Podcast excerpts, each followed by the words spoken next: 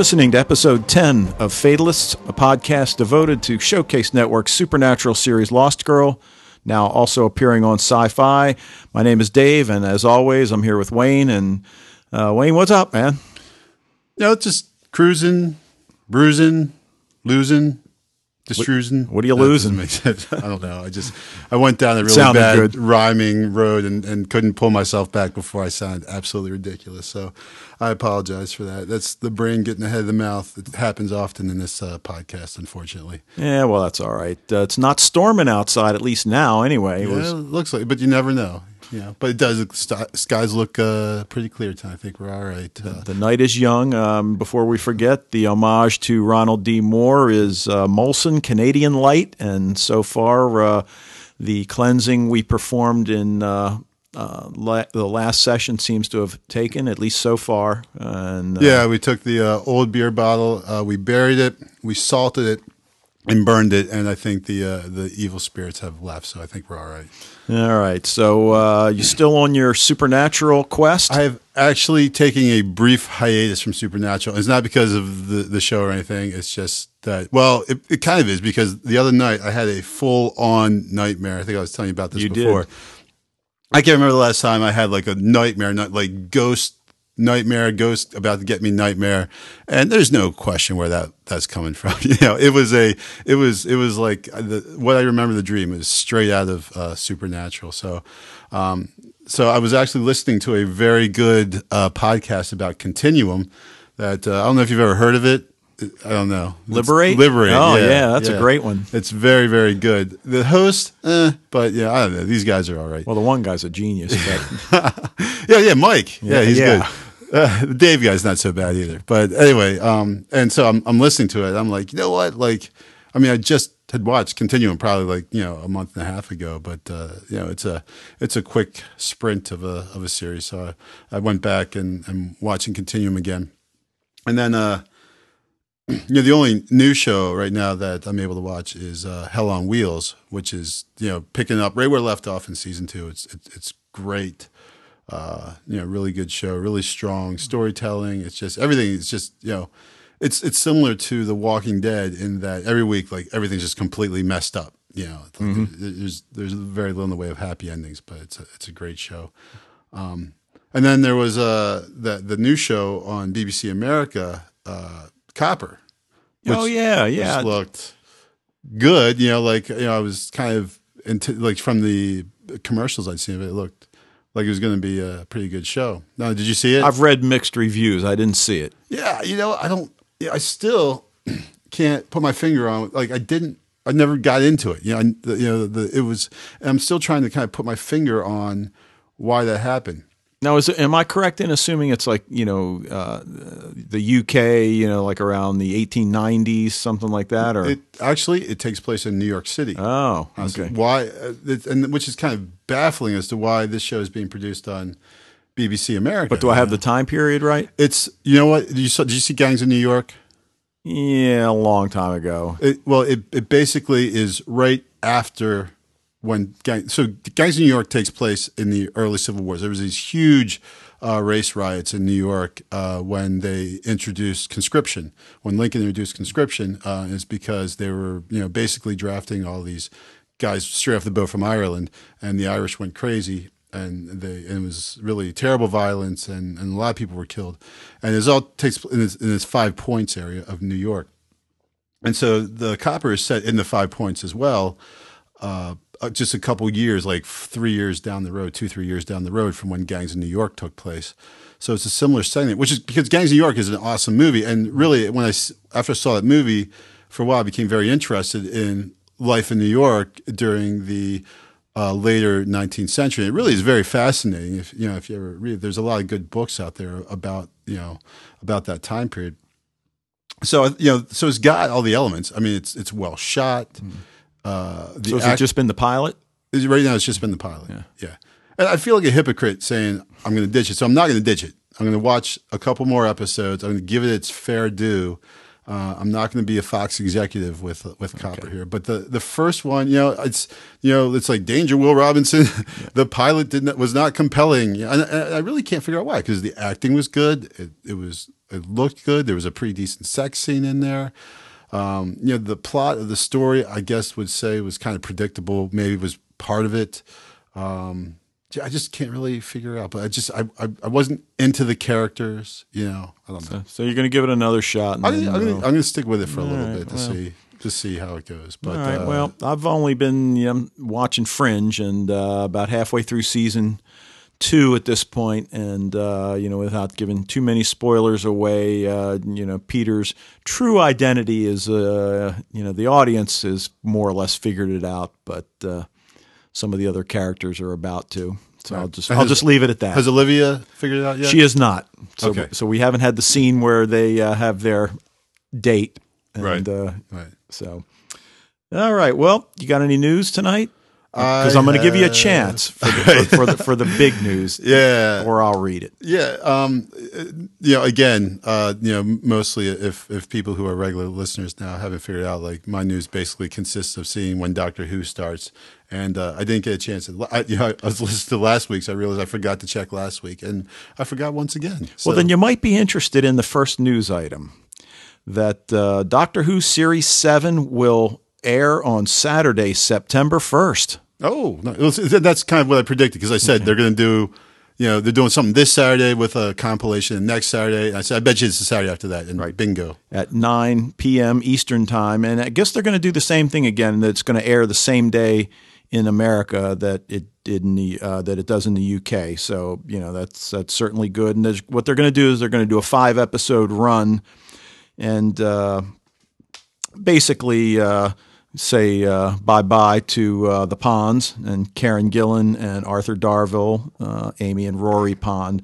uh, because you know I mean that's I don't think you know if you're if you're a Doctor Who fan and you don't know that they're leaving the show, then Yeah, you- shame on you. Shame on you, right? Exactly. Um, but uh, you know, and they're, they're trying to play up like something terrible. Obviously, they're trying to play up something terrible is going to happen to Amy because a lot of the promo shows the Doctor holding Amy in his arms, and she's looking not too full of life at that point. But uh, you know, if they're showing that, then obviously, you know, Amy's going to be all right. I think Okay, now they can't kill her off. If they kill No. Amy off, that would be very, very, very upsetting. Yeah. Yeah. I mean, not like I would definitely would keep watching the show, but I would, I would be really upset if, if they did that. Now, you know, mentioning uh, you were mentioning New York City that uh, the BBC, you know, show Copper is uh, shot in New York City. Um, you know, they're shooting um, at least this first episode in New York, which it's only the second time Doctor Who has shot in the United States in its, gosh, what uh, what is this? The Really? 50 So last year was the first time yeah, ever? when they shot in Utah, really? right? Um, so I'm not sure how many episodes are going to shoot in the U.S., but apparently this first one, and that the showrunner Steven Moffat has mentioned mm-hmm. that the Daleks will be returning, but we kind of knew We knew that. that. Well, right. because the, the, first title- one. is- right? Yeah. And, uh, and if you've seen the trailer, then you know that Right, well. and that a personal favorite of of, of ours, the Weeping Angels, will be back. Oh, yeah, you uh, figure they would be. I mean, Moffat loves. I mean, he wrote the you know the original. Um, we didn't he wrote yeah he wrote Blink right Okay, I believe he did. Yeah, I'm pretty sure he wrote Blink. So, and that was the first one we see the Weeping Angels. Right, so no, he's he's always we've since he's taken over from uh, Russell T Davies. We've seen you know a lot, not a lot, but you know we've seen the Weeping Angels. Did we see them at all? We did because they were in the the episode where Amy, the, when everyone, the hotel where everyone finds their their biggest fear. Oh, right, right, and right. they go into the one. We're not sure if it's the doctor's or Amy's greatest fear, but the, you know, the room is full of weeping angels, Right, right. which is almost pretty much my greatest fear. and and, and Blink is certainly one of our favorite episodes, even though it's a Doctor Light episode. Right. So- this, you know, this, it's funny because there's a couple of my my favorite episodes uh, are ones that are Doctor Light episodes, and it's not because the Doctor. Yeah, oh, Light right, sure. Just, I think maybe they uh, maybe they step up the writing when you know they don't have the Doctor in there or something. But So now um, the rest of the news is going to re- just revolve around shows that are either new shows and, and, and debuting, or shows that are you know the the first episode of the new season is going to air. And the first one is Grimm season two.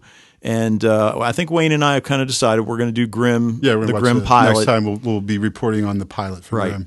And uh, we don't know if it's a one hour or two hour pilot yet. So if that's a Oh. concern for you, Tan, just kidding. Uh, I, but well, we're not kidding that we don't know whether it's a one hour or two hour. Yeah, we, we really don't know that. We're we're hoping it's a one hour, but if it's a two hour, we will soldier through. Yes. and we did it with And honestly, it, they're not like literally two hours. It's because Right. they're forty-five minute episodes. So. Right. But anyway, it's going to air on NBC Fridays at 9, and that's going to be September 14th for the premiere. Then the one that, that a lot of us have been uh, really excited about, Revolution, is going to debut on NBC September 17th. That's Monday at 10 p.m. And I used to think, you know, th- 10 p.m., oh, why they put eh, what difference does it make anymore with DVR? Everyone's got a DVR. Yeah. yeah. Who cares? and uh, and heck, half the time you can you know stream it off the uh, network's website. Uh, Fringe season five, the final season, is going to air on September 28th on Fox at Fridays at nine. So it's you know it's up against Grimm, but again, thank goodness for DVR. Um, yeah. And the the trailer for season five. Of Fringe, have you seen it yet? No. It is boss, man. Okay. It is. Oh, don't watch it because you're gonna No. like. You're. I mean, there's nothing revealing it, but you, you know, it's just like that. Now I have this incredible sense of desperation. Yeah, it's probably got seeing it. awesome music. on It does. yeah. It is. It is. It's fantastic. It's really, really cool. All right, so ABC is going to bring back Once Upon a Time for its second season. That's going to be Sunday at 8, and that's coming back September 30th. Supernatural, Yes. CW for its Season eight, eight. eighth season, Yeah, Wednesday. October 3rd, 9 p.m. And the network that has shown that it is possible to produce sci fi, fantasy, and supernatural shows and keep them on the air debuts Beauty and the Beast on Thursday, October 11th at 9, and that is the CW. CW. And the CW is. Did you did you put Arrow? Do you have that one down? Um, I don't. Uh, you know what? I thought I did. Um, I don't have the date. We'll maybe look that up for next time. It's. uh, I think it's. Maybe I don't know. I can't Um, Right. remember. The based on the comic book character and you know a masked uh, vigilante and you know Yeah. And we talked about last like who's Yeah. who's in it, right? yeah, I think we did. I don't know. John Barrowman's going to be in it. Oh, Did I tell you? Did I not tell you that? uh, you might have. Maybe in my head, I thought, man, this is. I can't wait to tell Dave That's about. pretty bad if we can't remember what we talked about on our last podcast. Oh well, the years the years wear on you, you know. But, you know, uh, but to be honest, I, I, you know, I mean, we, I, I think we we both have admitted to ourselves, you know, we listen to our podcast, you know, usually at least once. I mean, just for informational purposes only, I suppose. But you know, I know for me, I'm listening to so many other podcasts. A lot of times, I don't get around to listening to ours, so. Or else my memory's just terrible. well, yeah, I, I started listening to the last one, and I'm, probably maybe halfway through it. But most of the time, I just listen to it to just to hear how dumb I sound. But uh, also, uh, um, you know, because like you know, we were always toying with like the uh, the sound quality and everything. So it's it's always uh, interesting to me to see how it uh, turned out when we're using this mic or that setup and everything. Right. And last week uh, we were in separate locations. Tonight we're uh, together again. So hopefully it should sound better. We've got got, we got a new brand mic. new mic though. I got a cool new mic. See. Yep. So, uh, all right. Well, anyway, why don't we jump into uh, the reason we're here, and that is season one, episode nine Oh, I thought it was to drink most of Lost Girl. Yeah, okay, right. too. Of Lost, about Lost Girl. Girl. Uh, Fae Day. And as Trick says, it's not called Fae Day. Right. And of course, Trick uh, spends a lot of this episode in a grumpy mood. You know, it, I'll tell you, it it was uh, again, it was one of those episodes. It, w- it was really cool. Um, you know, I liked it a lot. I, good writing, but um, again, you, you get to the end, uh, at least the first time, and uh, you know, you're not really not sure, you know, what it was about. I mean, and, and there were a lot of reveals, and and and that's certainly good. But it wasn't until the second time that it really hit me that uh, you know one of the the, the major focus uh, of this episode was uh, you know the whole concept of fate and whether or not man or fae can control fate. And as usually happens in literature, You can't. you can't. No, fate gets you every single time, pretty much. Yep. The doctor, I think, every now and then manages to escape it, but he's got uh, a TARDIS, and so he, And he is a time lord after all. he is a time lord. So you know, otherwise, uh, non-time lords usually get uh, get the the bad end of fate. Yes. So, uh, for a change, uh, the opening scene is not a sexual encounter for Bo, but instead uh, practicing her sword work. And do we see that? You know, you know how you'll you'll see scenes in, in episodes that oh wait they use that in the uh, you, you know the the promo or uh, you know, but it seems like I've seen some of those. Uh, you know, and then uh, Well, you, you have because I mean you've seen this show before. well, yeah, right? but I mean, in the in you know the uh, either a trailer yeah, or or, or a similar scene in in an older, a previous episode. Right. So then Kenzi comes in and picks up Bo's uh, little crossbow. So it's like, I don't, you know, what's the idea that Bo's, you know, she's depressed, so she's practicing with all her weapons. And Well, I think it's just funny. They just have these weapons lying around the house, like old beer cans. Like, oh, hey, here's the crossbow. The, And there's a dagger too, right? She picks up and everything. right. So- And, and their their place does seem to be uh, decorated a little more. I noticed two matching lamps at one point, and uh, but it's it's coming along. Well, but- every every day Kenzi gets to go out the door. She, I, I guess, she comes back with more stuff. Is kind of what yeah, my mom had the opposite rule. You know, once it leaves my house, she said it does not return. So, uh, all right. Well, anyway, she convinces Bo that uh, you know they need to go to the bar, or or does she say that Trick wants to see her? I can't. You know, then Um, and I'm not even sure if she actually if that was actually true or if that was just what she said to get Bo to go. they, I, I, right. I think she just said that to get Bo. to go. so anyway, they go to the Basically, bar. another Kenzi's like, "Come on, girlfriend, we gotta go out." You know, and it's unusually festive, right? I mean, the bar is usually rather subdued. I mean, Kenzi's usually, you know, the only one that's really making any noise. Uh, and we learn that uh, it is La Shane, the most the most sacred of all Fae holidays, and it's a holiday all about sacrifice, uh, specifically about the sacrifice made by the Blood King. Okay, and in terms of the reveal, you know, certainly, uh, I don't know that this is the first time we've heard about the Blood King, but It, it isn't. They Yeah. they mentioned the Blood King earlier. um, but we'll certainly learn more.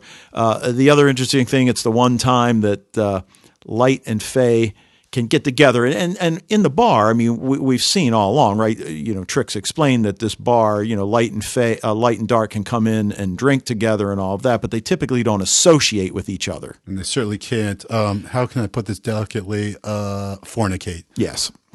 So uh, you know, it's pretty much uh, you know just like that. And, and in fact, uh, who was the character that that brings up the thing about the World War One truce between the you know? y- Did, uh, was that Liam? I think it was one of the Kavanaugh boys. Okay, wasn't well, it? oh no, no, was it? It was it was, uh, it was Bo when she was reading the book, right? oh, okay. I think it was Bo when she was reading the book, which is you know like one of the most famous stories from from World War One is you know the uh, uh, Christmas 1915, I believe it was, when you know the English soldiers are in their trench and they start singing Silent Night, and the German soldiers are in the other trench and they start singing Silent Night in German, and the uh, the two sides tentatively get out and they uh, then they step out they go into no man's land this really happened you know they go into no man's land they they shake hands they they had a soccer match they you know, they exchanged gifts and I'm uh, guessing it was nil nil. it, yeah, I don't, it probably was. Yeah, it was a stalemate, right? it was a tie, and uh, and so you know the the, the minute the, the high command heard of this, they ordered everyone in the trench, and the next day they uh, you know bombed the snot out of each other, and it was back to business as usual, uh, killing and death on, on the Western Front. But for, you know there was that one moment, and so you know they uh, they then take that historical, actual historical moment, and uh, you know kind of parlay it into the Fae world. So, and, and there are a couple, uh, you know, I guess references that come up in this one. Um, well, the uh, harp playing banshee suddenly screams, and now we, we, we have a better idea of what it means to scream like a banshee. Um, and, and we learn that uh, when a banshee, banshee screams, uh, she's foretelling that someone's death, and uh, Trick lets us know that it's somebody in the room. And uh, there's there's further you know rules right about the uh, you know who she's wailing for. It's just uh, you have to be of the uh, the five families. So. Right, right, and uh, the five families are, are of noble birth, and the, and the one thing, and and I said to you earlier when I when I talked to you that uh, you know I thought they he said uh, you know the five families and that there are the, or that the noble families and that there are five fae and five human, and I had to go back and listen to it again just to make sure, and that is what he says. Right, because Uh, I missed the part about the humans you asked me about. I'm like, oh, I thought it's just Fae, but yeah, you're right. Right. So uh, so after you know the banshee screams, Trick clears the bar, except for the you know people that were uh, you know were of the noble families, and uh, he does allow Kenzi to stay, which Well, I uh, probably think she's she's safe. And uh, honestly, yeah, the food probably would go uneaten if uh, Kenzi were not. yes, it would. That for a girl her size, she sure, sure can pack it away. She can. So, uh, So that sets the stage, and uh, you know we find out that uh, Sean Cavanaugh, nice Italian name there, uh, is the one that is to die, and uh, It's always the Irish, man. They're always messing with the Irish. so so so we see him in what context first in the episode? Well, the first we don't know who he is, though. Obviously, we suspect because you know, because Kenzi's hitting on him. right? Exactly. And out of all the characters in the bar, the only one that's really of any note is this guy that Kenzi starts striking up a conversation with, and and you know, she says, "Hey, you want to start a death pool and everything like that." So, um, yeah, I mean, you know, if you've ever seen a TV show before in your life, you got to know. Okay, well, clearly this is the guy that the the banshee is uh, has screamed for. Right, her comic lines were very were, were very subtle this time, but but still really, you know, like the one you just said about uh, you know, as soon as she finds out that you know it's foretelling someone's death. Hey, you want to start a death pool? Um, well, It's a very morbid, you know, thing to say, but but you know, kind of like as many morbid things are, are pretty funny in, in a dark manner. yeah, and you know, even once he finds out that it's him, that that he even kind of takes it in stride. But you know, so I guess that's our procedural this time, right? That that uh, it's revealed that Sean's the one, the the Fae to die. And Well, there's all kinds of procedurals because then they got to you know track down the, the brother. And well, well, but gotta- I mean that's what I'm saying. One, once that you know, then, then the circumstances begin to unfold. yes, You know, uh, you know, he tells Kenzi that that you know she well she says you know well you got to come up with a bucket list or he I think he says oh you want me to do a bucket list, and he wants to reconcile with his brother. So we, we gradually learn the story. You know that he stole thirty thousand dollars from the family business. Uh, do you like her response when he tells her uh, he, he turned his brother into the cops?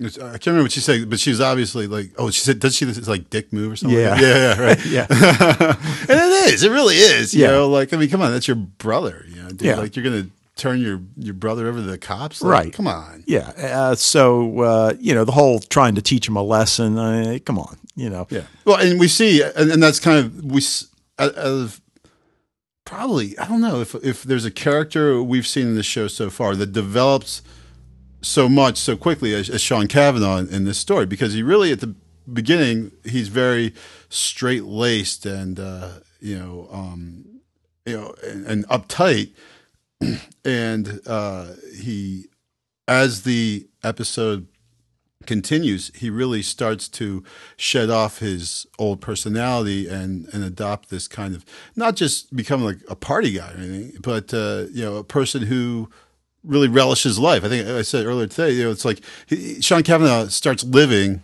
on the last day of his life. Yes. the irony there. Yeah, and and and you, you know who do we credit? Well, Kenzi, Yeah, obviously. right, right, It's, but- it's but- Kenzi's influence. Right, but uh, yeah, and and I think that's again, you know, one of the you know themes that that get brought out is that you know if you want to word it that you know you you, you need to live your life. You don't wait until it's over to start doing the things that you want to do. Yeah, and even something as simple as going up and, and talking to that, that girl that he said, I've, oh, and that he used the words, I've always fancied her. And he's like, fancy? Like, What's wrong with you? Who talks like that? Yeah. And, uh, but you know, that, that girl you've, you've always liked, you know, go talk to her. You know, what do you, what do you wait? What's the worst that's going to happen? She's going to say no. Well, okay. So she says no, like, Yep. you know, but she might say yes. Yep. In my case, probably not.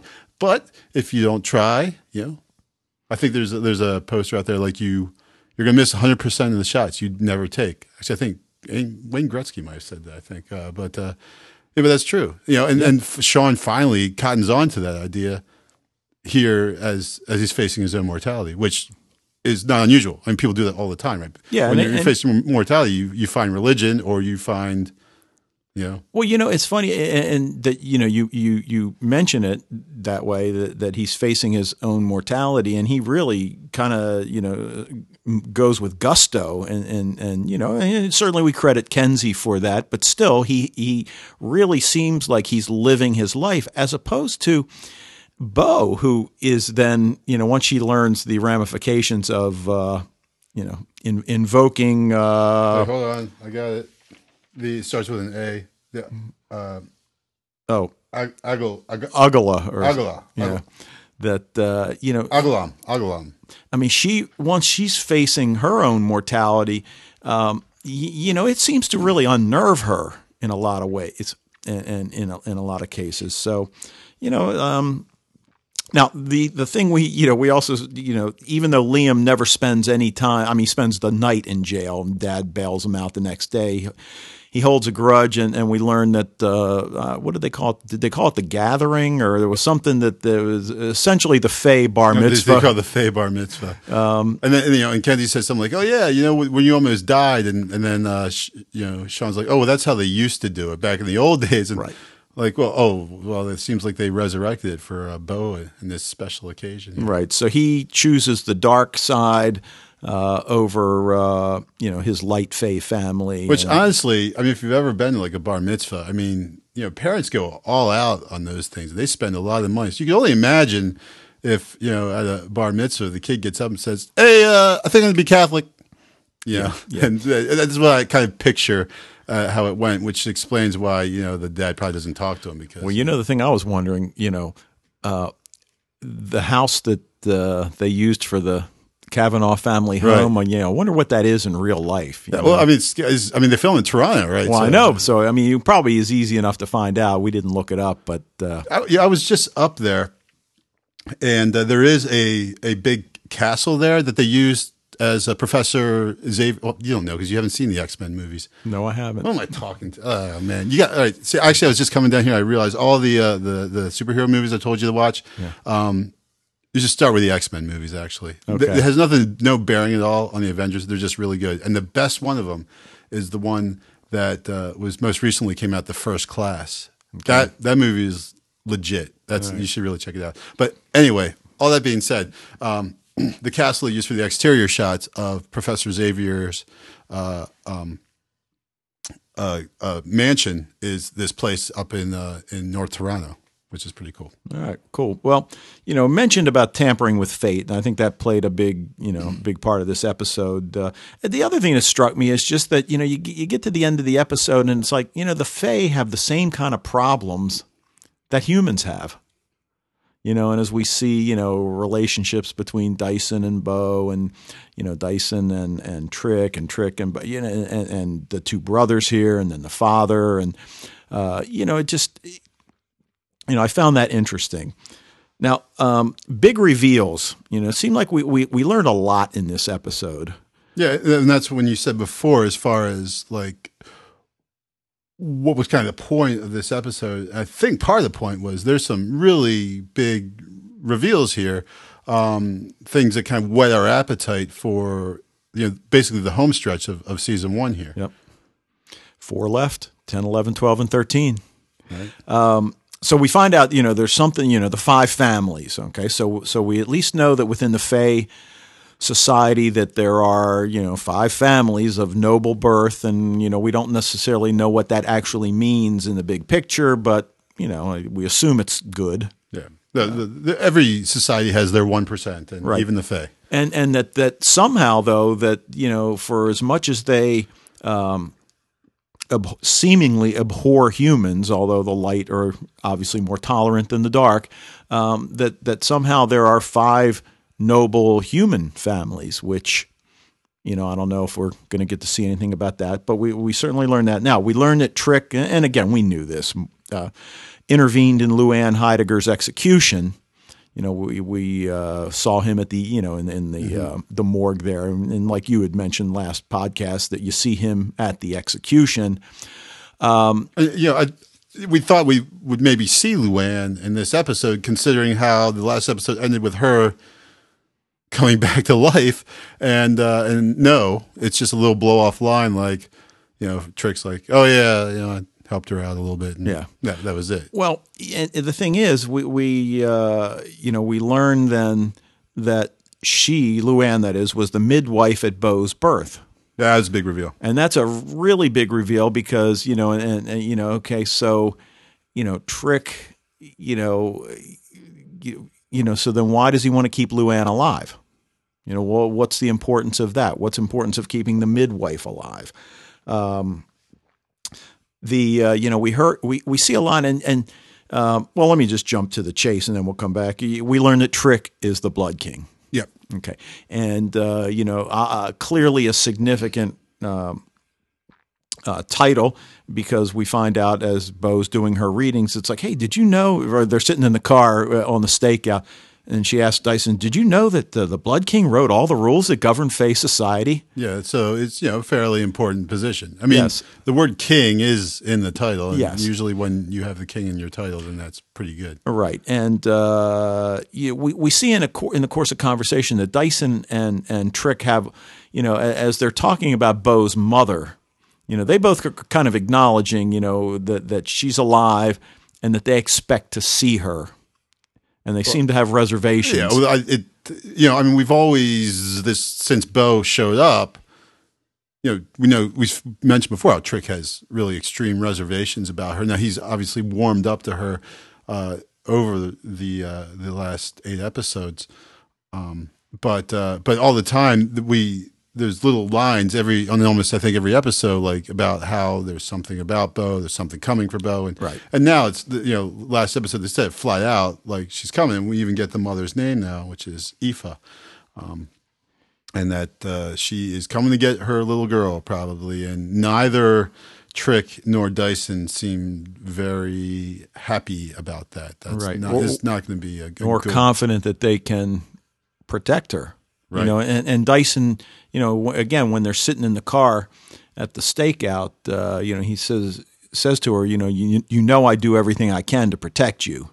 And and you know, she says, of course, she you know, but there was one line near the end when when when Trick and Dyson are talking, and it's it's you know the whole thing. Dyson, you know, you you, you know, you really should tell her. You know, she really might amount to something. And and it sounds, and I'm not sure if you got this line or not. I listened to it a couple times, and I, what I think Trick says is that those of us who rise to prominence bring pain upon ourselves. No, I'm totally missed that one.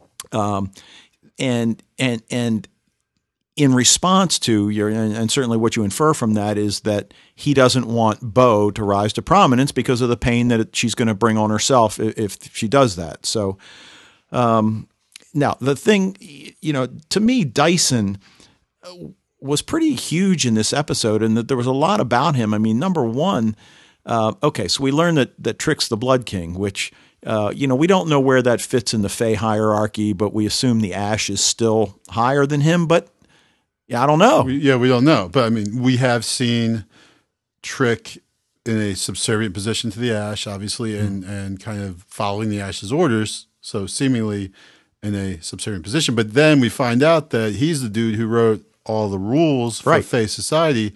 Well, that seems like that would have a bit more clout than being the prime minister. Right, you, would know? think, and, and and when Bo goes to the Ash to get him to intervene in Luann's execution, and the Ash says, "No, no, no, we can't do this. That uh, you know, there's too much at stake."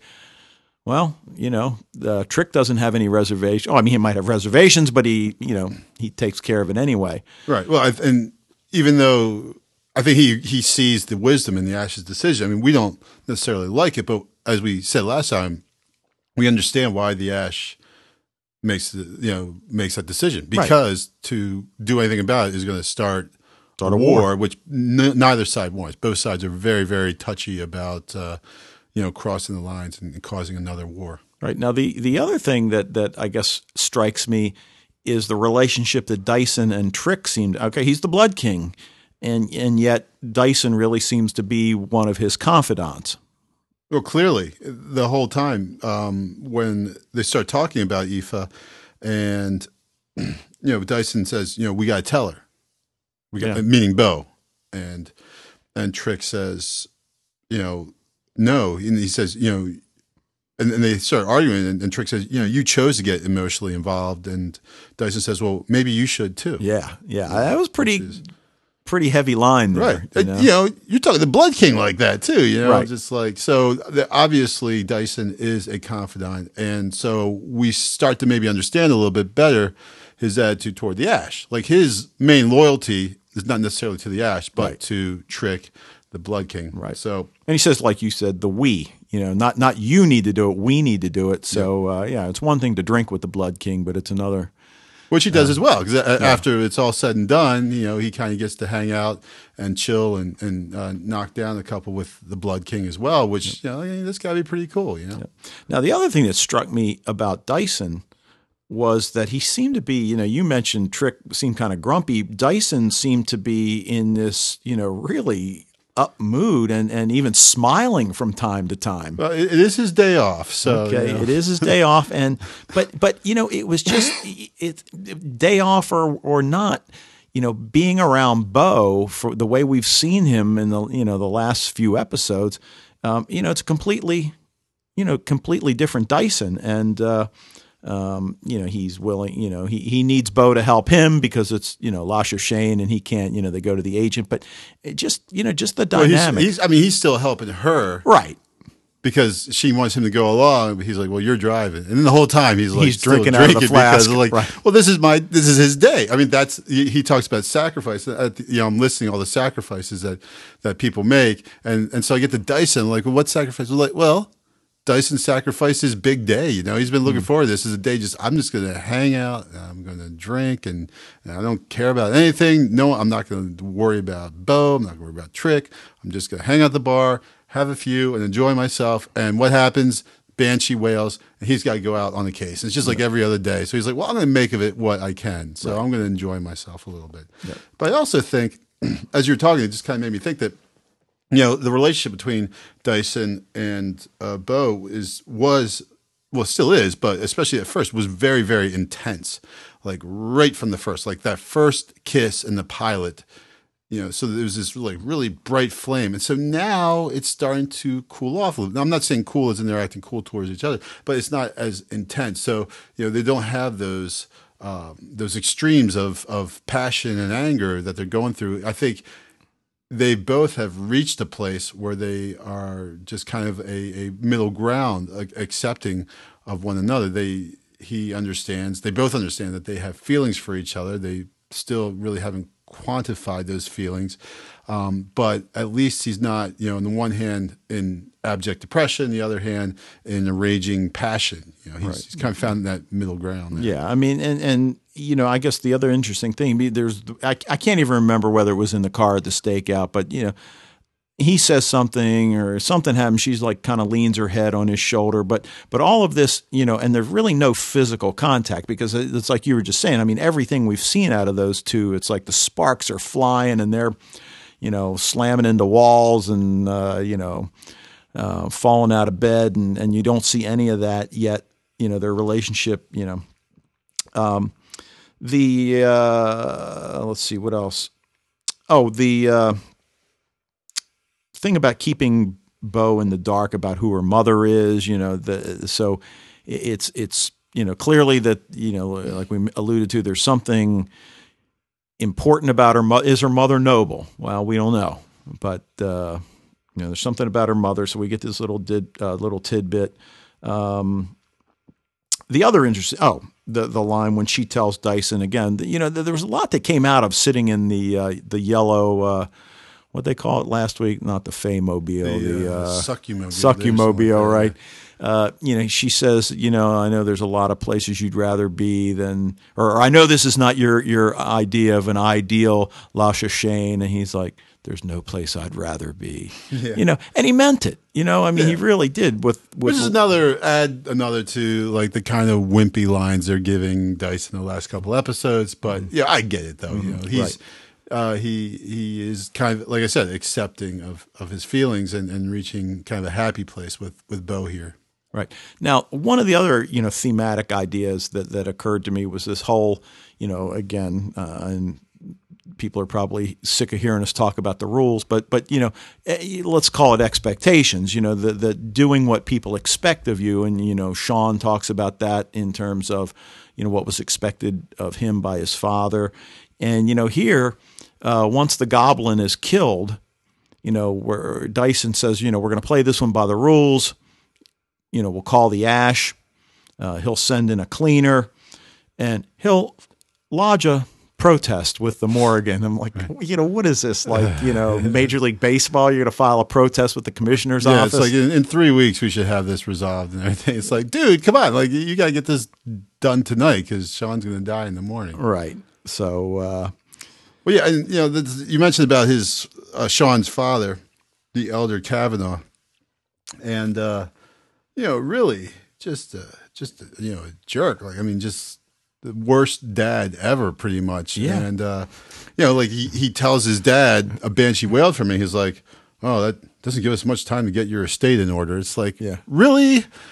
It's it's it's almost hard to believe Yeah. because I understand they want to make out his dad to be an unemotional prick, but listen, Mm-hmm. even the the biggest d bag dad in the world is going to get upset when his son says he's going to die. Yeah, and you know this is again this is a dad that let his son take the fall for uh, stealing thirty thousand dollars, and then tells him, "Well, I didn't know you were going to be such a baby about it, and join the dark side." Yeah, you big whiner. Um, Just because you're in jail for no reason at all. Right. So uh, I guess he, uh, you know, I guess he takes the standpoint about the the fa- the wussification of the phase. Yeah. Uh, Look at these kids. You yeah. know, just Have it so easy. yeah. All right. Well, um, you know, I mean, look, Kenzi's in it. You know, a fair amount. Um, you know, we see obviously her with, uh, you know, with Sean and all of that. And I think the thing that that struck me again, other than you know what Kenzi doing, what Kenzi always does, which is to really,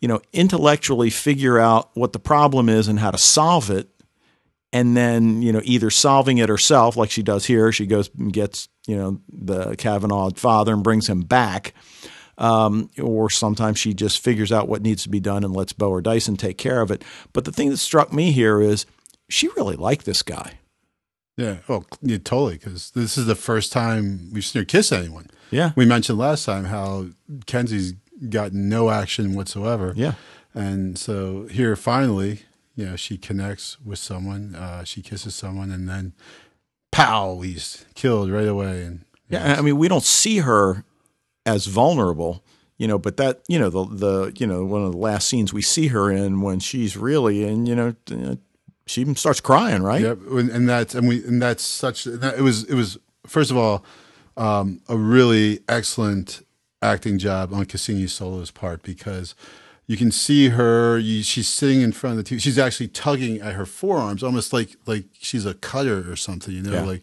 she's messing with her forearms, and that's a disturbing type of movement there itself. Um, and then you know Bo comes in and she's still holding it together, and then she she just you see her start to lose it a little bit. You know, she doesn't ball all at once. It's just really kind of understated acting job where she just very gradually goes from holding it together to starting to break up to just falling apart, and uh, a really awesome job of us for the first time seeing a, a crack in, in Kenzi's outer shell. Yeah, and, and I mean you've mentioned several times the you know how hard it is to believe that Ksenia Solo doesn't realize how funny she is, and, and and I think we all agree on that. But like you said, I mean this was just that uh, another side of her that we haven't seen before, and uh, you know it was awesome. Um, well, you know we've talked about Trick. I, I guess the one thing you know the, just mentioning. Um, that uh, you know once Bo invokes, and you know what I heard it. It seemed like different characters were pronouncing it in different ways, and I was I I phonetically spelled it Ugalum. Yeah, well, I you know I looked it up and it's spelled A G A L L A M H. Well, I had a couple G's and a couple M's. And but the first time I started writing it, I started with a, a U G. So I, I probably say Ugalum, Ugalum, Ugalum, Ugalum, something like that. Well, you know, it's it's a really formal ceremony, right? And and she had- Ridiculously formal, I might almost and, say. And, and and I guess the, the again the the thing that that kind of uh, grabbed me was you know Trick explaining to her you know how, how to uh, run the ceremony, which she has to do since she's the one that invoked it. Uh, but that's the you know she's the antithesis of ceremony and, and doing things you know because that's traditionally how they've been done. Yet she has to do it. Well, and she needs you know Kenzi to read the book for her and make sure she's Right. doing and, and she also trick as well she's like make sure i do it right because she's pretty not used to uh dotting the i's and crossing the t's as it were um and, and this whole thing the the fact that she invokes Agallamh in the first place goes back to what we've talked about on a number of occasions now is their her super impulsive Yeah. nature she just does stuff she doesn't think about it She acknowledges it. Right. Guess I exactly. should- guess I should have read the whole sh- Right. thing. Exactly. I should have read the, the yeah. And uh, you know, and she's been warned about this now on, on, a number of occasions. People saying, "Listen, you know, think it through," and she doesn't think it through. She goes with her gut, and um, in this case, it you know it could have cost her, but it ends up saving the day. So a lot of times, her instincts are very good. Obviously, uh, she has a very clear sense of of justice and ethics, and you know, doing the right thing. You know, she doesn't do this out of self interest at all you know, in fact, she could have charged probably a very exorbitant fee to to go get Liam from Sean because he's going to die, and what does he care? He's super rich, right? So she probably could have made a really fat payday out of it, and probably should have, honestly, because she's got to think she's taking care of Kenzi now too. Right. Uh, but she says, "Nah, forget it. this one's on the house. Right. This one's for free." So is there's no self interest here at all. She so what she does is you know purely out of um, you know a, uh, a, a disinterested uh, nature. Right, and and just to have to do you know run the run the ceremony because it's expected, you know, and, and again it's sort of like Sean, you know, that, it's the same sort of dilemma. He says, "All my life I've fallen in line and done what's been expected of me," and and you know Kenzi kind of makes him see that he doesn't have to do that. But the problem with Bo, I guess, is that uh, you know, we can only excuse her impulsiveness, you know, for so long. I mean, at some point she has to learn now. I mean, she's learning to control, you know, um, you know, the, her her succubus nature. So now she's got to learn to control, you know, her emotional. And, and she, she's almost like a fae, and she literally is a fae, almost probably an infant. I mean, the Kavanaugh boys dispute took place 80 years. Did you catch yeah, that? I did. Yeah. 80 years ago. So you're like, okay, so these guys are more than 80 years old, obviously. And we know the Fae live long lives. Uh, right. And we've gotten that. Uh, he, um, Sean mentioned the other guy in the bar is, is 900 years old because he figures, well, that's clearly the guy the Banshee is, is uh, yelling for. Uh, so, so she really is very, very, very young for a Fae on top of which she's only been involved in the Fae community for I mean we don't even know how long now, but you know right for a very short probably less than a year. Yeah, right. yeah, certainly less than a season. Right, uh, but uh, yeah, for a short time and. So she's you know, she's really a, a, a novice here. She's very young. She's like a, like a teenager, and teenagers make a lot of uh, impulsive, headstrong mistakes, and the the hope is that they you know learn from them before they do any serious damage to themselves. Right, and at this point, you know, she doesn't have you know a mother or father to guide her, and and you know it sounds like uh, you know while the mother you know could show up, it doesn't sound like it's going to be positive. Um, you know, now we haven't even mentioned in all of this that uh, going back to our, our, our mention of fate and being able to control fate that you know even though the Agallamh is successful, the, the two brothers hug it out. Uh, the father agrees to move the mother's grave to a neutral site so that the dark faced son can, you know, everything seems to work out. We know that there's still. I mean, if they if the if the episode ended then, we would have been like, cool. But as as far as the episode doesn't end, but see, I even forgot that. I, am thinking, oh, okay, cool, happy ending. I'd forgotten that he. Oh, did you forget? Yeah. Oh, yeah, I, I remembered. So the whole time I'm like, ah, the, the poor. But I remember the first time I saw it, thinking, whoa, well, it looks like they did it. They they kicked Fate's butt, man. Yep. They did it. They they defeated Fate. They've they've created a new timeline and then you know, as soon as you think that, then yep. you so, know, no.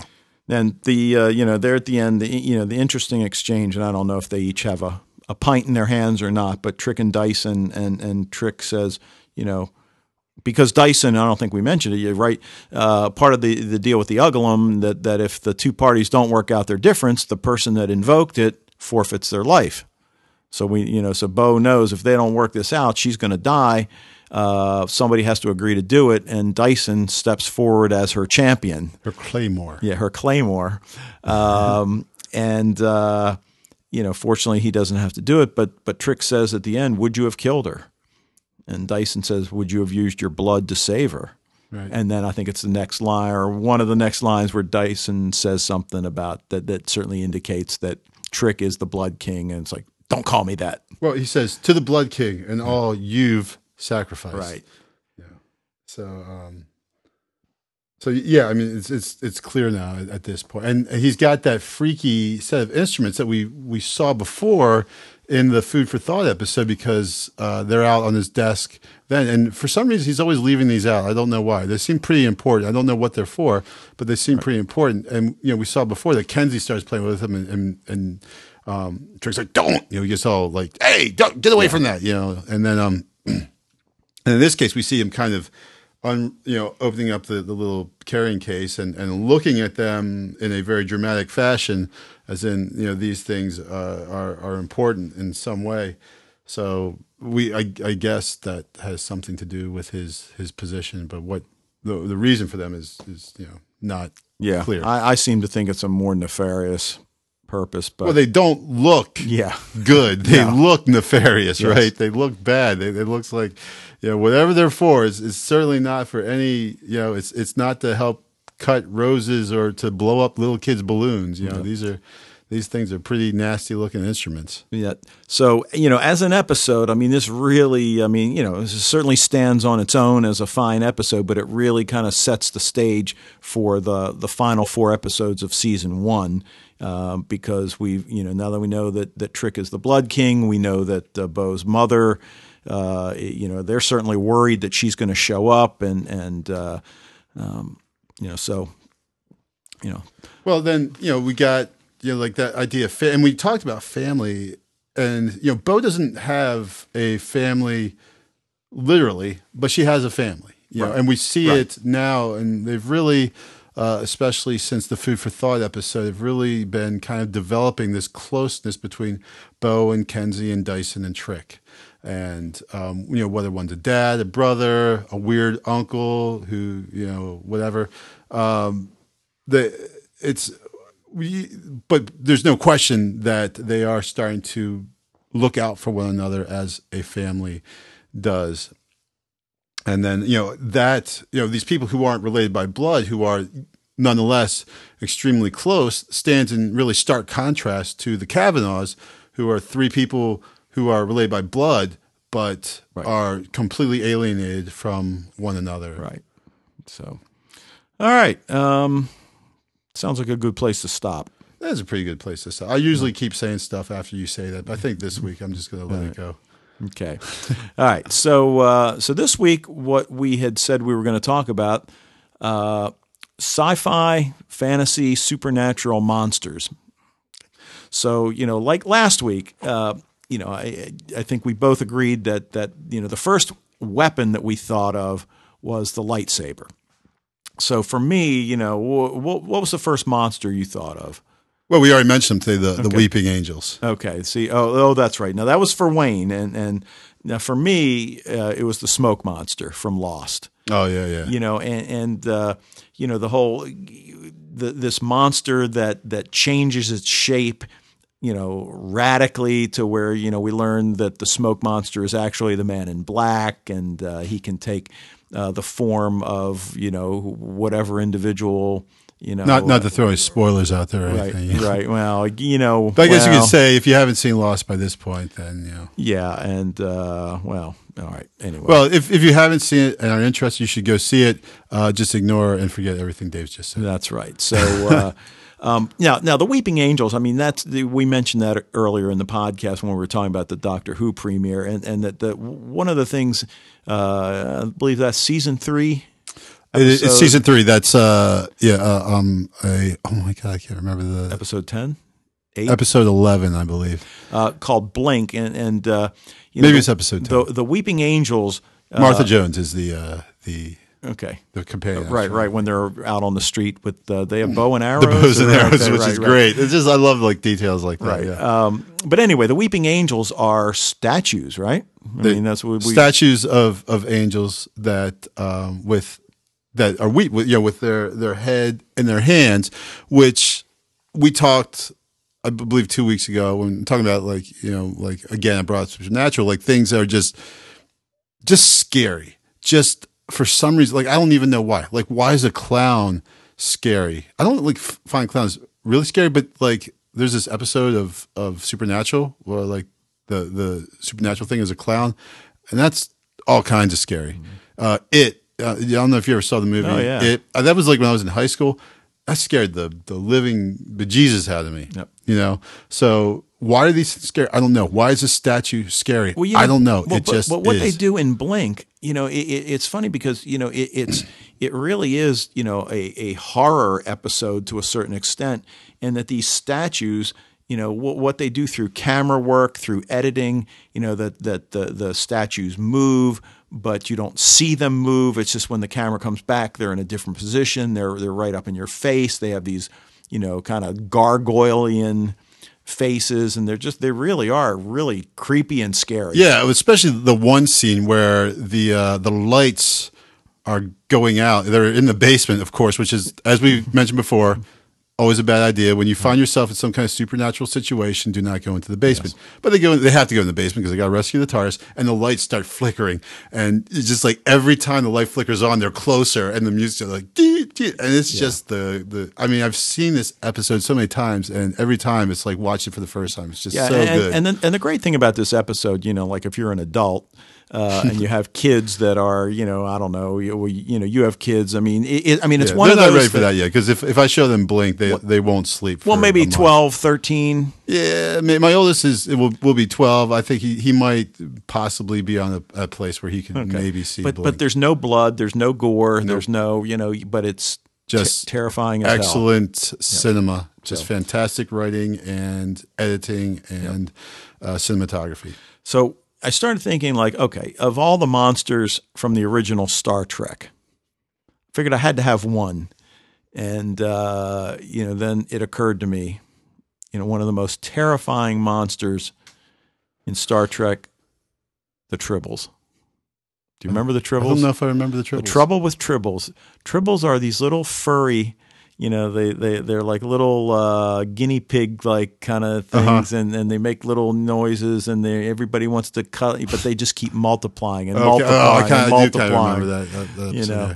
and uh, you know they basically take over the Kinda like ship. the nubbins in Sanctuary. yes, episode. yeah, exactly. So which was the, one of the best lines of the one girl was like, Oh. "You want you want to you want to you want to see my nubbins or you want to feel my nubbins?" And Henry was like, "Uh."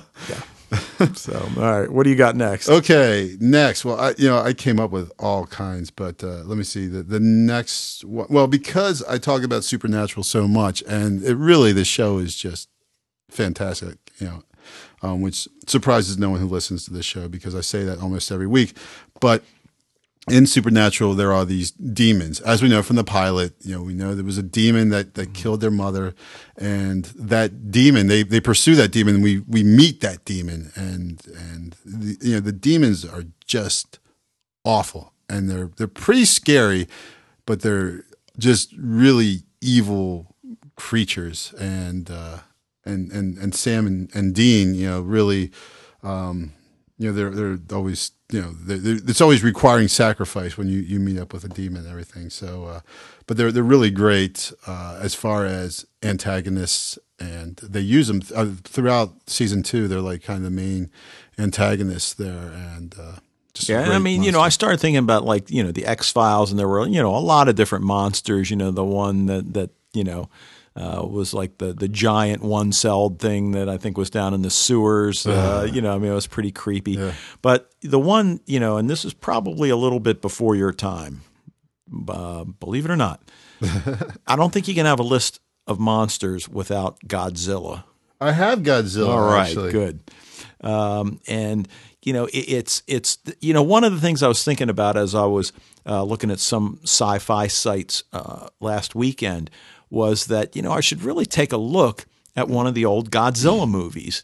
You know that were just so popular in the mid to late '60s, and even at the time as a kid, thinking like, okay, these are pretty bad. These, these are really really cheesy yeah right but you know but but they are so iconic and uh, you know the whole you know the the Japanese and and you know their the lips are moving a mile a minute and like uh, two words come out in English right yeah you know and uh, Well, and you know some of the classic standouts. Like I mean, my favorite obvious is of all time is is Godzilla versus Mothra. yes And that was just you know when you see Godzilla fighting this big giant moth, you know you just always wonder like really what kind of damage a big moth can can do. But uh, you know whatever. Right. Not to mention, uh, I'm sure I'm sure you've seen the short, as I'm sure most of our listeners probably have. Uh, Bambi meets Godzilla. I think I did see that, but it's been Okay, ages. well, just Google it. It's just where he like just steps on. Yeah. Yeah. Okay. Yeah, right, okay, saw yeah. okay. So, all right, All right. Well, I got a bunch here. Um, let's see. All right, I'm gonna go. All right, this was this was a good one. Uh, the the aliens in Alien. Oh. And and, and aliens and Alien Resurrection and I, I can't remember, but uh, the, the second movie especially. Um, did Ridley Scott do the first one? I believe so. I think, and did did he do the second one? Well? I can't remember if he did the second one as well. But uh, when I was uh, a sophomore in high school was when the the second one came out, and man, those because the first one is just like the one alien, right? And then there's more in in the second one, but uh, you know they're just really because it's like that completely implacable enemy. You can't negotiate with them. You you don't even understand who or what they are or why they are or, or why they they want to destroy humans or anything like that. There's there's no communication with it. It's just an enemy that seems completely unbeatable chasing after you, which makes for, you know, obviously very, very compelling kind of thrill and horror movie type stuff. Um, you know who who was working on the first uh, the, on the Alien movie is uh, Dan O'Bannon, and he must be related to. Uh, The Rockney? yeah, I would think. I'm, Well, I'm- maybe. well, if he isn't, he should be. Um, all right, um, you know, So very, very, very creepy monsters, very Yeah, oh. threatening. Um, and, you know, especially when um, what's uh, Ripley uh, has to, at the end of the second movie, has to basically strip down to her, her skivvies. She's in like her underpants and a t shirt. And then she gets inside this uh, kind of machine that's like a, a to for for working. Have you ever seen that the episode, the third um the third Matrix, where they're like, you know, shooting the the the the robots down as they come into um, through through the ceiling and everything, kind of like that.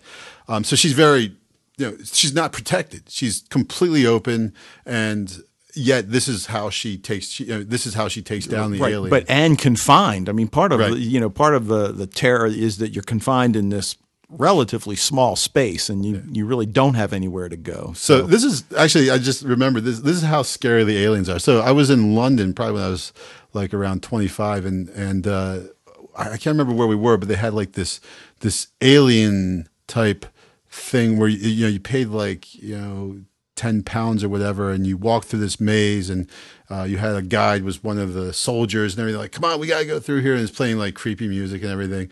And it was really the, the whole thing uh, as i'm walking through it is like this is just extraordinarily lame it's just as cheesy as you can get. But it was kind of intense and you know the music builds and builds and builds and everything. So finally you get, you get to the end. And uh, and someone in like an alien costume who was like even shorter than I am like pops out and you're supposed to be scared and everything. And I was like I'm like really? You know come on. But then my buddy Damien just lost it man. He like he like screamed like a little girl and like bolted and like there's a door right there that uh, the door opens up right into the mall. So you come out he runs out screaming like a little girl right into the middle of a crowded mall you know? Just like i was laughing my i was just laughing so hard. It was the funniest thing ever because it was so lame and cheesy but it just scared the crap out of him so I'm sure he wasn't the only one. no, well, the, the little kids in the group too ran out, but it was like him and the little kids. You know? All right. Now, my next three, actually, my next four, you know, it's hard to, to talk about one without the other. And, and, and again, it kind of goes back to the classics from 40, the 40s, 50s, and 60s, but uh, Frankenstein. You Okay. know, the, the Lon Chaney, Bela Right. Lugosi. Sure, classic Uh, Frankenstein. I mean, you got Frankenstein, you've got uh, Dracula, Dracula, right? um, the Mummy. um, the Mummy, and, and Wolfman Yeah. Okay. you know and uh, I, I happened to see in the course you know the, somebody was doing a list of you know the top you know uh, wolfmen you know and i thought well dyson should be on that list Yeah, that's not a bad list. we Um, might not but, think about uh, that one. But uh, Michael J. Fox. yeah, but it got me thinking about Dracula's and uh, the different people that have played Dracula. And Christopher Lee was was one that you know in the in the seventies, but Frank Langella, Right. who, who we know as Nixon. Count Dooku. Oh, Count Dooku. No, no, that's that's Christopher Lee. No, Yes. really, Yes. Well, what does Frank Langella play? Frank Langella has been in a bunch. He's actually got a new movie out now called uh, like uh, Frank and Robot, a Robot and Frank. I think I just read about that. It's supposed to be a pretty good movie. Um, he, he's been in all kinds of stuff, but usually not really. Usually like starring roles. Okay, th- this can't be another one of these where uh, Wayne is right and Dave is wrong. Well, so, I, I I know I'm right. So I mean, like especially if it's Star Wars related. I mean, don't even don't even cross me there. oh, good point. I, I. But Christopher Lee was also uh, uh, Saruman in the uh, in the uh, Lord of the Rings movies as well. All right. Well, anyway, He's got a good, deep bad guy voice. You know, he makes a great bad guy. but you know, and but those are some, you know, again, you know, and, and it's also like the Vincent Price movies. I don't know if you've seen any of those. Uh, know Funny the- enough, they used. I, I remember seeing those in like middle school, yeah, I mean, well, they and I remember thinking, "Why on earth are you showing this? Is legitimately scary. Why Yeah. are you showing me this movie because they school?" made the, you know they, they went through this one you know maybe five to seven year period where they were making films of Edgar Allan Poe yeah, all the short Poe- stories, Yeah, right. All the short stories. and, and some uh, Jules Verne stuff, um, and and yeah, they were pretty scary. yeah. Oh, Vincent Price is just you know creepy. Well, was creepy. I mean, Right. He's. I, And- I know he's he's dead. Right. Yeah, and just sure. the visuals, uh, you know, the, the where the you know how they shot them. The Pit and the Pendulum. I Yeah. just remember that one was was really scary. And that, like I said, I mean, I remember watching that in school, and even as a sixth grader, I'm like thinking, is this is this really my parents' tax dollars at work? Like, what are you gonna do though?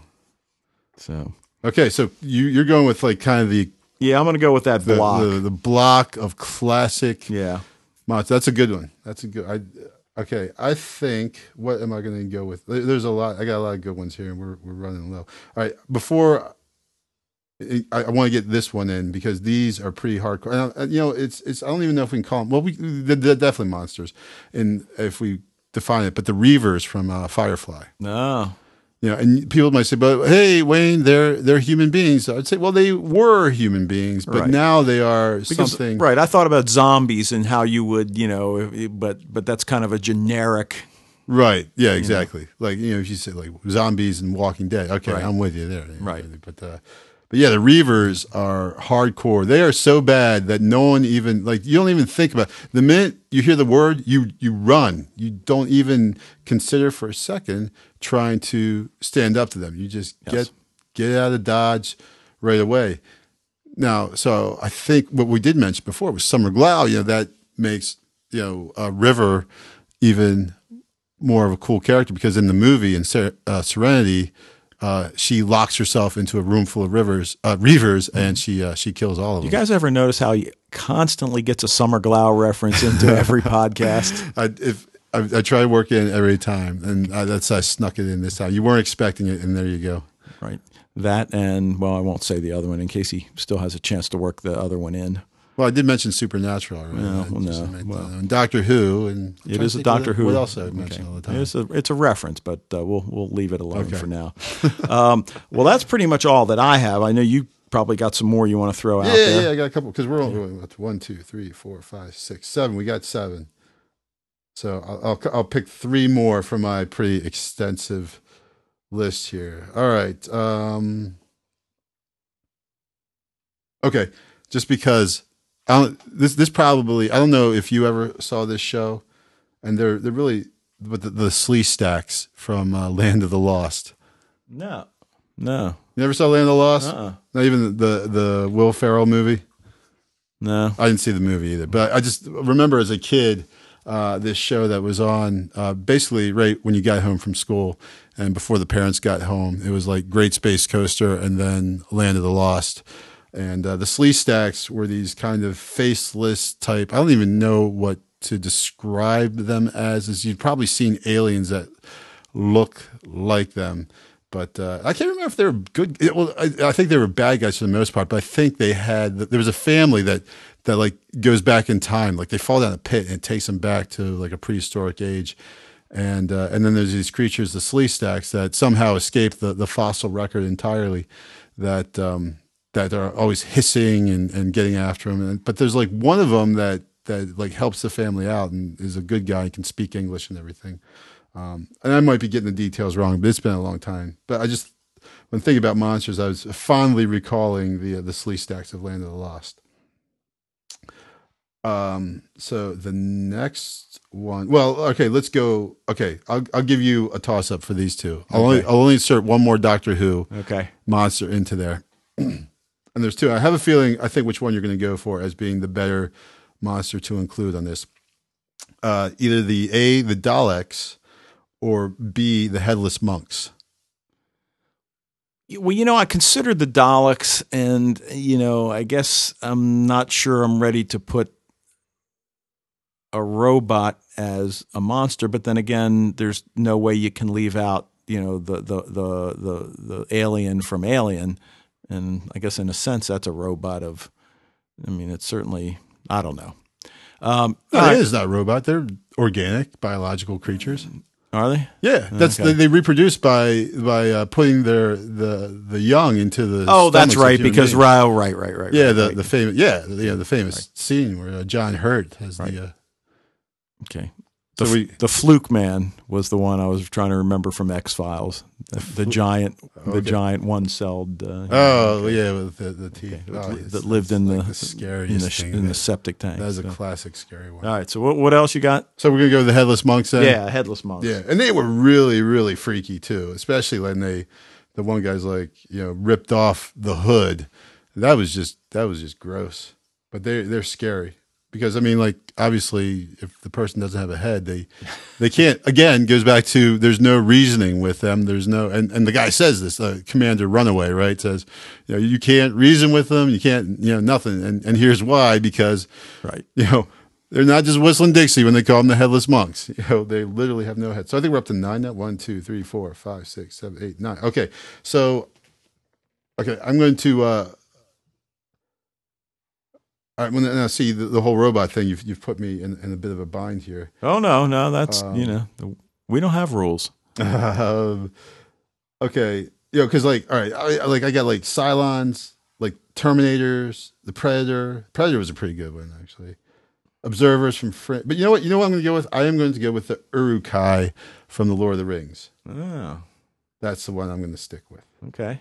Um, again, just like bad, nasty mothers. They're big, evil. They they they kill each other when they get annoyed too much and everything. So just uh, really excellent uh, baddies, but you know not the completely implacable, except for that they, the, their numbers make them scary. You know, it's like if you just met, you know, if, if Aragorn just is is going to be up against one, no no problem, right? But uh, unfortunately, the problem is that they that one dude brings like ten million of his buddies with him, and so they're pretty tough to beat. All right. So And that's that's ten, I think. All so. right. Well, you know, and again, listen, we're, we're you know, we're, we're we by no means mean this is an exhaustive list. I mean, to a certain extent, you know, it's kind of a combination of uh, you know monsters that that uh, we've committed to memory, and then uh, you know you do you do a little bit of a Google search to re, you know like uh, you know I, I, I as many times as I've seen the X Files. You know, I couldn't remember that it was it was the Fluke Man, Right. And uh, so, and uh, we won't order them. Yeah, we could just put them out Yeah, there. we'll and just put 'em out Maybe there if uh, if uh, in the future, you know, posterity decides that we should order them, we can always do that down the line. But uh, Right, but right now, we'll just we didn't even mention vampires or and you know and you know I mean are are the the Fae are they monsters? Well, that's well, certainly some of the underfae are. you Yeah. know, like the. Uh, Again, for the second week in a row, I can't remember the name of the, the bug. Yeah, I don't remember. Uh, the, the big spider and the uh, We the, need like the a- basilisk. we need a big white We- we board in here in the whiteboard in studio. here, Yeah, we do need this. some kind of, uh, or you know, just like a police kind of board where we can put up like pictures of all the uh, of all the the Fae and under Fae, and, and then their names underneath of it. Because when our aging memories fail us, it can it can be up there for us and everything. Yeah. But, Oh uh, yeah. By the way, I didn't show you my my new desktop picture on my laptop. But yeah. uh, great picture of the cast. Yeah. Well, I, I can't see it now because No, you, you can't because you left it. Right. All right. Anyway, so uh, anything else you want to throw out there? I think I'm good. You know, another good episode. A lot of fate, like us, you know, works well for us because we're fatalists. Yes, And we so, are. Uh, you know, this this episode was one for us for sure. So, all right. Well, anyway, so next week we're going to take a look at the pilot for Grimm, and we don't know if it's a one hour or two hour, but we obviously both hope it's a one hour. uh, we'll take a look at episode ten of Lost Girl, and like Wayne said, we're hitting the home stretch here on season one, so it's not going to be long uh, before we get to the end and get to season two. So we'd love to hear from you. You can drop us a line via email at fatalistspodcast at gmail.com. You can go to the website fatalists.podbean.com. You can Google us if you just put in uh, Lost Girl Podcast. Um, you know, we should be one of the first ones that uh, appears in your search hits. Um, and then you certainly can get to us via iTunes, and you can get to our website uh, via iTunes as well. So until next time, as always, it's been fun. It's been a blast. Later, Gator.